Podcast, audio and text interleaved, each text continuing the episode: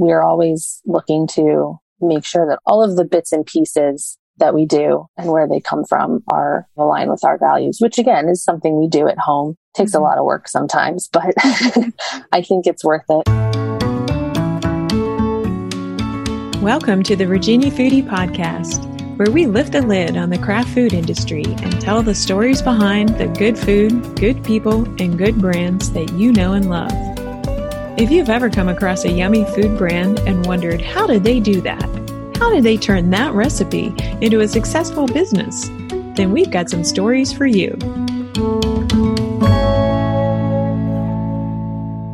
Are you hungry, foodies? If you aren't now, you will be by the end of this episode because today I'm speaking with Julie Strange, the founder of Noshy Cookie Company, we know for a fact that some of the best performing images on Instagram are luscious baked goods. We get so much attention from them on VA Foodie that sometimes the algorithm thinks our local food community is actually a bakery. But on VA Foodie, we're all about sharing and supporting food brands that source locally.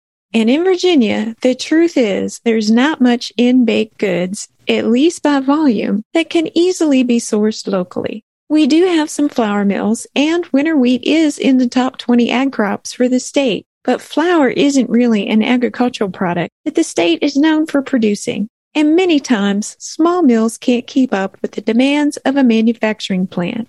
But baking with local products can be done. And that's why I'm excited to share Noshy's story with you. They specialize in memorably scrumptious cookies made with mindfully chosen ingredients. In our discussion, Julie is very clear that her personal convictions drive the company. I love to see a small business leaning hard into its mission and being successful at it too. Her e-commerce platform is a big revenue stream and Julie shares some of the inside stories about her brand, her farm market experience, growing alternate channels, and being consistently persistent with her distributors to understand just where all her ingredients are coming from. If you're a mission driven food brand, there are a lot of great takeaways from the Noshy story.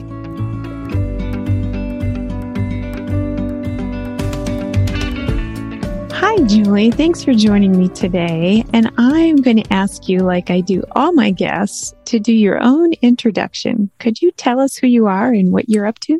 Absolutely. So, my name is Julie, and I own Noshy, and we make cookies. That is straight into the point and I love it.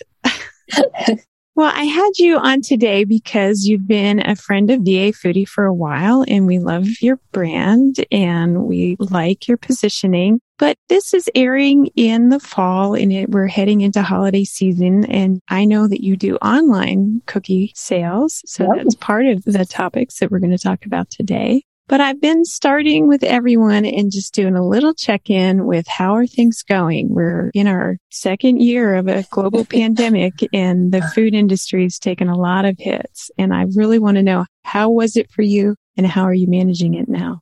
So it's my favorite question to answer our running a business in a pandemic story is slightly different than most people's because the week after the stay at home orders came out in the later part of March of 2020, I found out that we were pregnant with our first child. Oh. So, so running a business in a pandemic and being pregnant in a pandemic when no one knew what this was and how it affected pregnant women and mm-hmm. babies in utero and all of this stuff so decisions were probably made differently with me being pregnant than maybe I would have otherwise. We were very lucky that we already had a solid shipping model. So what we did is when we stopped doing our farmers markets in person, which was probably right after St. Patty's Day that year, we were able to offer free shipping for all the local folks who couldn't come out or weren't coming out or didn't want to do pickups. So we just went immediately into free shipping. It was pretty fantastic. The people were sending cookies to family and friends all over the place oh. as a wish we could see you. we miss you. Hope you're doing well. Feel better. That kind of thing. And while we missed people's smiling faces at the market and popping by to pick up cookies. We got some of that love by reading the things that they were putting, the little gift cards they were putting in, or gift notes rather, they were putting in with their cookie orders. So it was really, it was really nice to see all the love going around. Luckily, the farmers markets that we were in at the time by May or June of that year had all figured out how to do online pre-orders and pickups that were kind of no contact, uh-huh. which allowed us to return in some manner to farmers markets without physically being there. We hadn't hired for the summer. By that point, we were just about to start. We basically just decided not to for the year. So we were short staffed and I wasn't going to put someone in a farmer's market when I wasn't willing to go myself. Oh, yeah. Yeah. yeah. So we were that. really thankful that we could do pre order pickups. And that continued for most of the year. It gets fuzzy, doesn't it? We've been at yeah. it for a long time. it all kind of blends in for sure. Yeah. At some point, we had to stop doing markets for a myriad of reasons. But for the most part, in 2020, we were very thankful that our market systems had figured out ways of doing the online pre-orders and that, that helped a lot. At that point, we were still in the Leesburg farmers market because that one was all year round. Cascades was still going or had just started and we were about to be in a bunch of others for the summer season, which we would have been finding out about around that time or in February. Right. And then we decided we couldn't go. So I think at our height, we were in six or seven farmers markets a week. This was a couple of years wow. ago. Was our height? Yeah, it was really That's great. A lot of management, though. I think of that. That's like yeah. A, I think of that in terms of pop up shops. That's a lot to do. It is. Just yeah, appear for a day and leave. Yeah.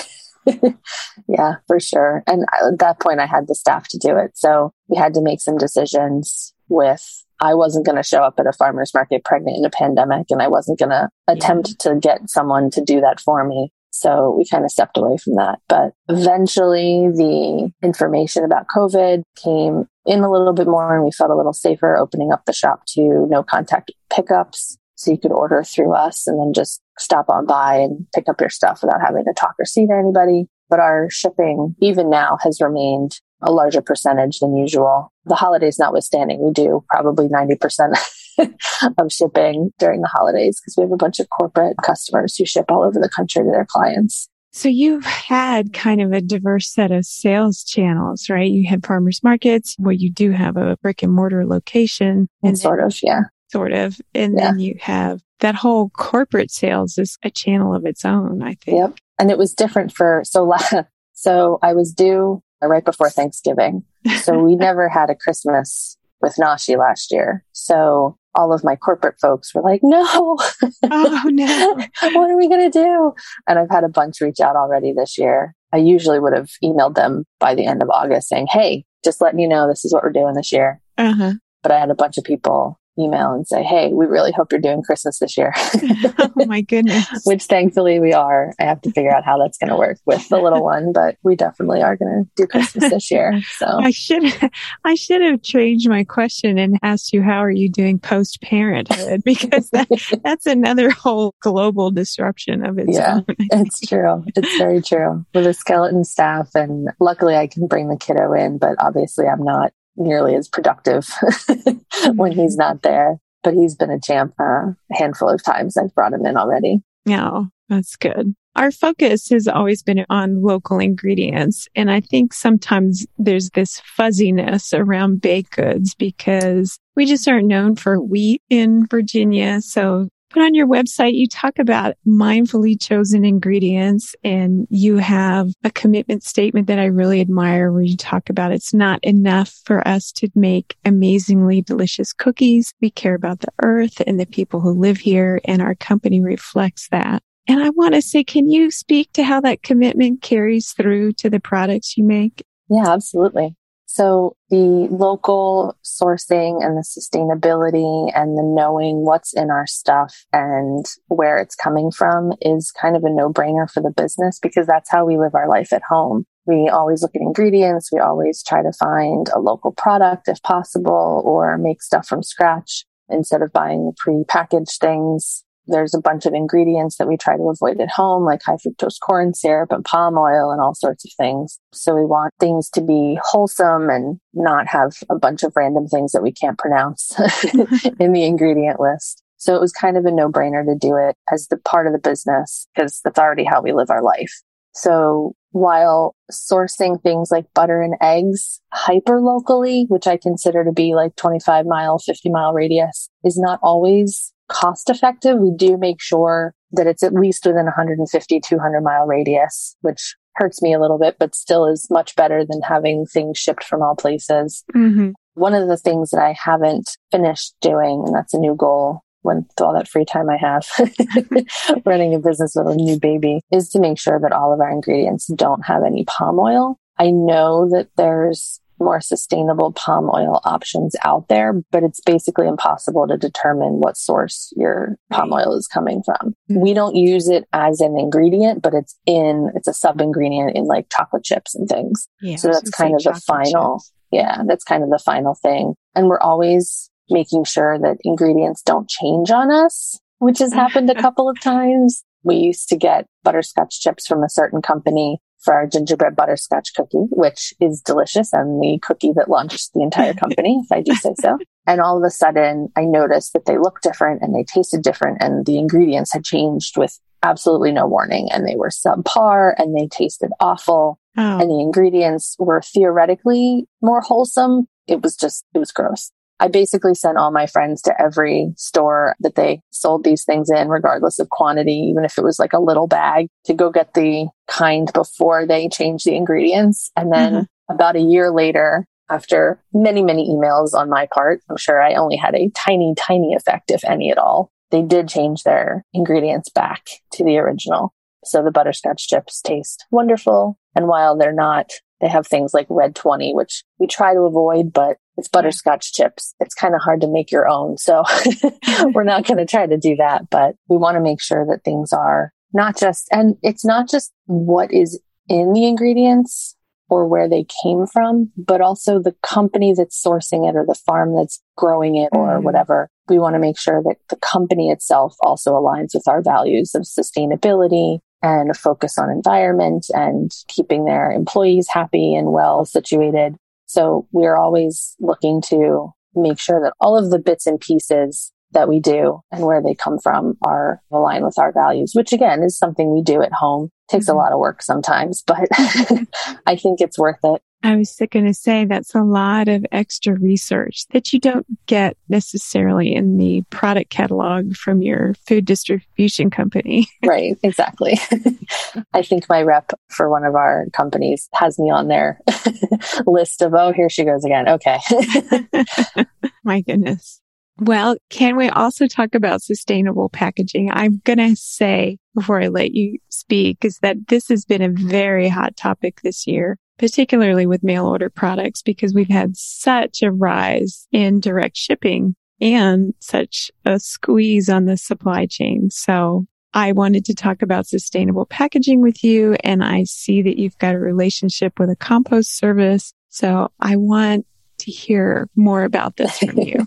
Absolutely. So I'll talk about the compost service first. Food Loop is a local Loudoun County compost service. Lauren started it gosh, a couple years ago, we happened to be next to each other at the farmer's market her first day there and we got ah. to talking and it made sense to have a bucket of hers because she does local pickups. You get a bucket, you pay however much a month, you fill it up, the bucket goes away, you get a new bucket. It's a really easy system. She also has drop off locations around the county and you get some of the composts back to put in your yard when it's all nice and fluffy and dirty again. So it made a lot of sense to bring her services into the bakery. Basically, she just gets all of our eggshells because we don't have a lot of, we're not going to give butter or scraps like that to her, but all the eggshells are fantastic. I love crunching them down in the bottom of the bucket when it gets full. You just crunch, it's a great sound.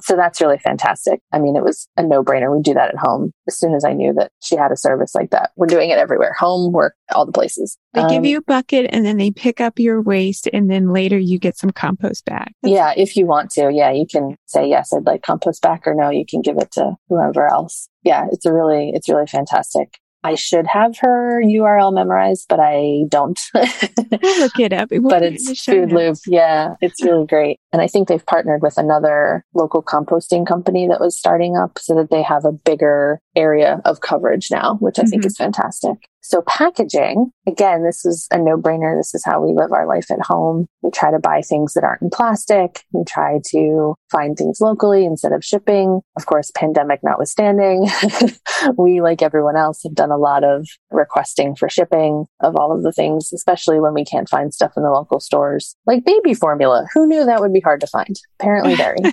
so our packaging has always been either recycled or recyclable or compostable or biodegradable or reusable. Actually, the big thing that it was one of those things that I didn't realize wasn't what I should be doing. We were using plastic packing tape. One day I was like, wait a minute, I can be using paper tape. It's not necessarily recyclable because of the glue, but it's at least not plastic. So that was a no brainer once we figured out that. But everything from our cardboard shipping boxes to the tissue paper that we put everything in to keep it from jostling around in the box. Our actual packaging of the cookies are tins that can be reused or recycled. The cellophane that we put some of our cookies in is compostable, which I verified with Lauren.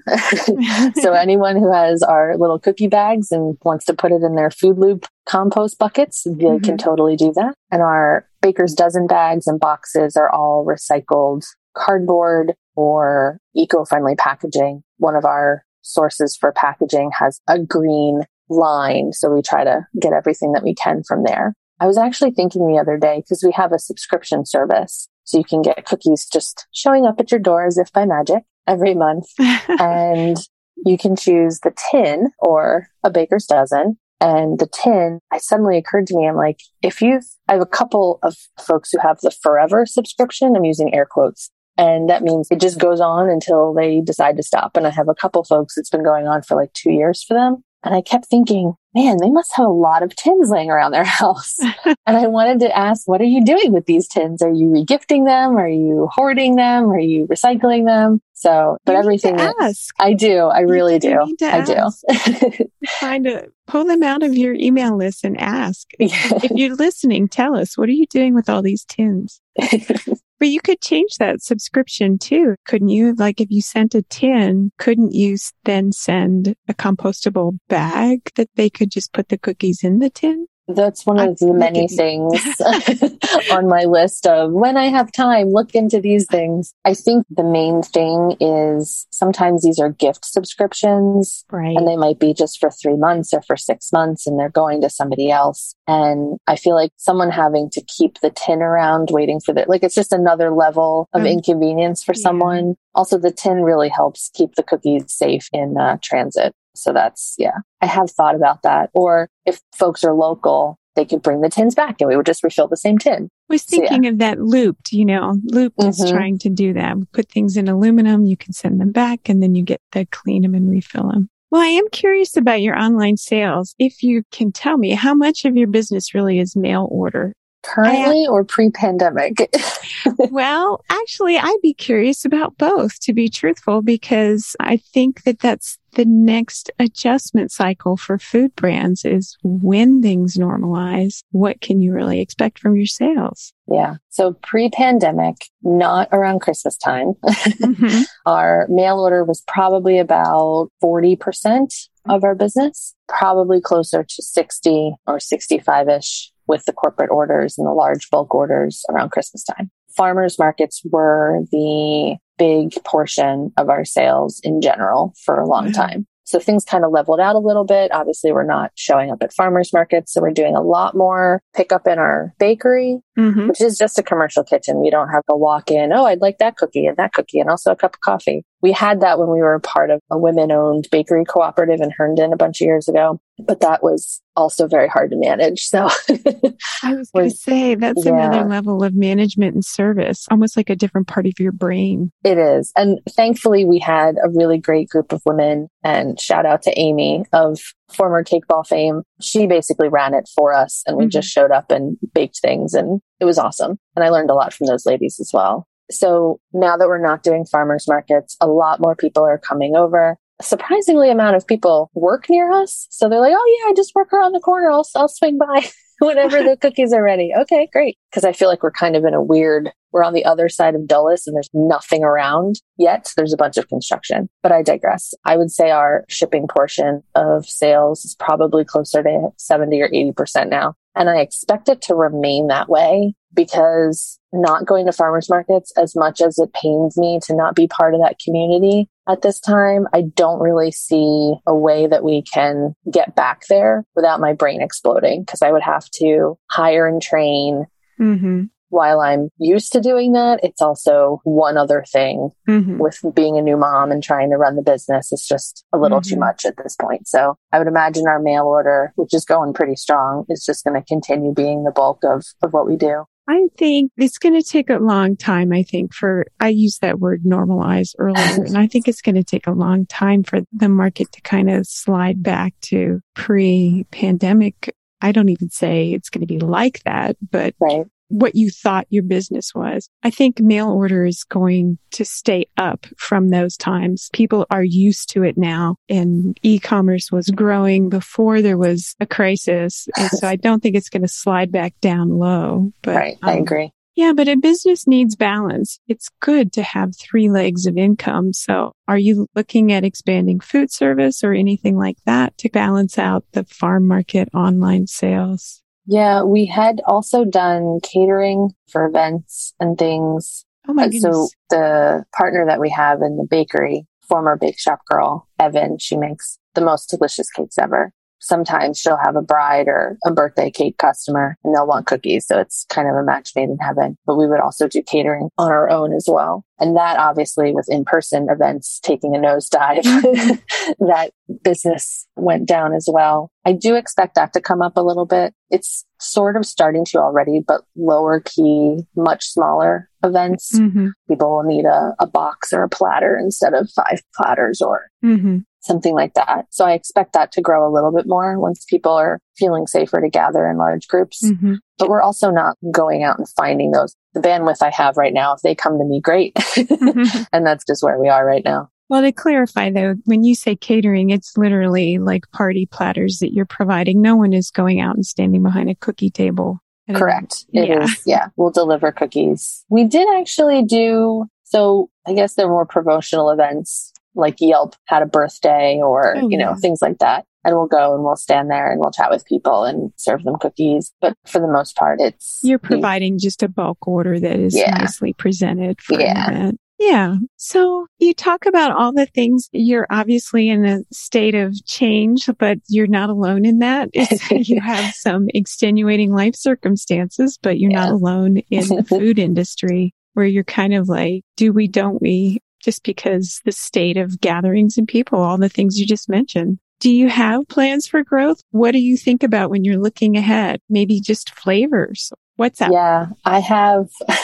this is probably a personality disorder, but I have, I always have a running list of new things to try as far as flavors or new packaging to look into or new income revenues if we were doing more wholesale or doing whatever else, selling to a supermarket or something. I don't think that is in our future. I really do like the cookies going directly from us to the people mm-hmm. and putting any sort of middleman, unless it's a local coffee shop or something in between that just really doesn't jive with kind of my vision. But I'm always looking at new flavors. I know about you and I should have asked you to mention some of your flavors because I think it's very interesting. You talked about butterscotch gingerbread. What else are, what flavor combos could you get right now? Well, we have the usual chocolate chip and we have yay sprinkles, which is just a really fun sugar cookie with sprinkles, which we switch up for the holidays. So instead of yay sprinkles, they're boo sprinkles at the moment for Halloween.